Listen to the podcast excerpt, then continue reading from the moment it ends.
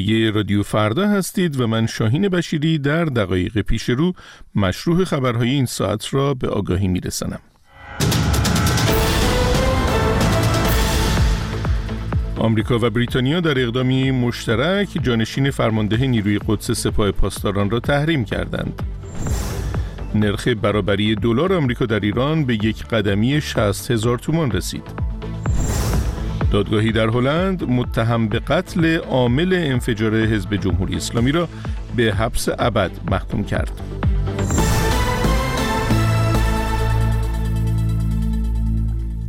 آمریکا و بریتانیا روز سهشنبه در اقدامی مشترک اعلام کردند که محمد رضا فلاحزاده جانشین فرمانده نیروی قدس سپاه پاسداران را در فهرست تحریم های خود قرار دادند.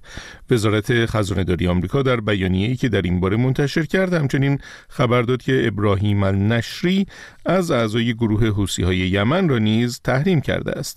در فهرست تحریم های روز سهشنبه وزارت خزانه داری آمریکا یک کشتی نیز قرار دارد که بیش از 100 میلیون دلار کالای ایرانی را به شرکت های چینی حمل کرده بود.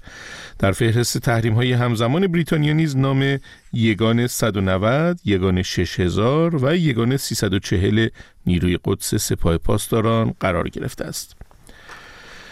نرخ برابری دلار آمریکا در ایران روز سهشنبه باز هم به روند سعودی خود ادامه داد و به یک قدمی 60 هزار تومان رسید. بر اساس گزارش های وبسایت های اعلام نرخ ارزهای خارجی و طلا نرخ برابری دلار آمریکا با ریال به کانال 59 هزار تومان.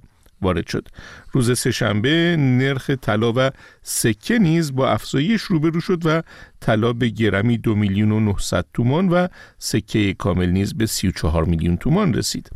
بررسی روزانه نرخ‌های بازار سکه و طلا و ارز نشان می‌دهد که با نزدیک شدن به انتخابات مجلس شورای اسلامی و خبرگان رهبری که قرار است 11 اسفند ماه برگزار شوند این بازارها نوسانات بیشتری را تجربه می کنند.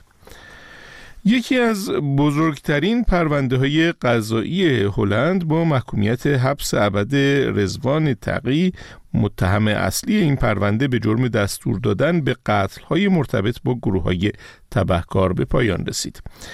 سازمان اطلاعاتی هلند رزوان تغییر را مزنون به قتل محمد رضا کلاهی یکی از مخالفان سرشناس جمهوری اسلامی می‌دانست آقای کلاهی مزنون به بمبگذاری در ساختمان حزب جمهوری اسلامی در سال 1360 بود.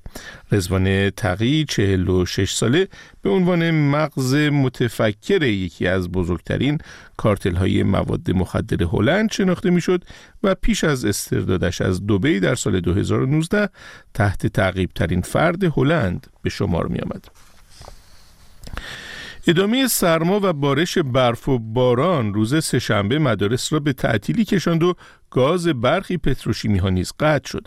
در این روز کلاس های درس در استانهای البرز، مرکزی، قزوین، همدان و قم و همچنین برخی شهرها در استانهای تهران، اصفهان، لرستان، خراسان جنوبی و اردبیل به شکل غیر حضوری برگزار شد همزمان با برودت هوا و کمبود گاز جواد اوجی وزیر نفت اعلام کرد که احتمال افت فشار گاز در استانهای شمال غرب، شمال و شمال شرق وجود دارد و خواستار صرف جویی شد.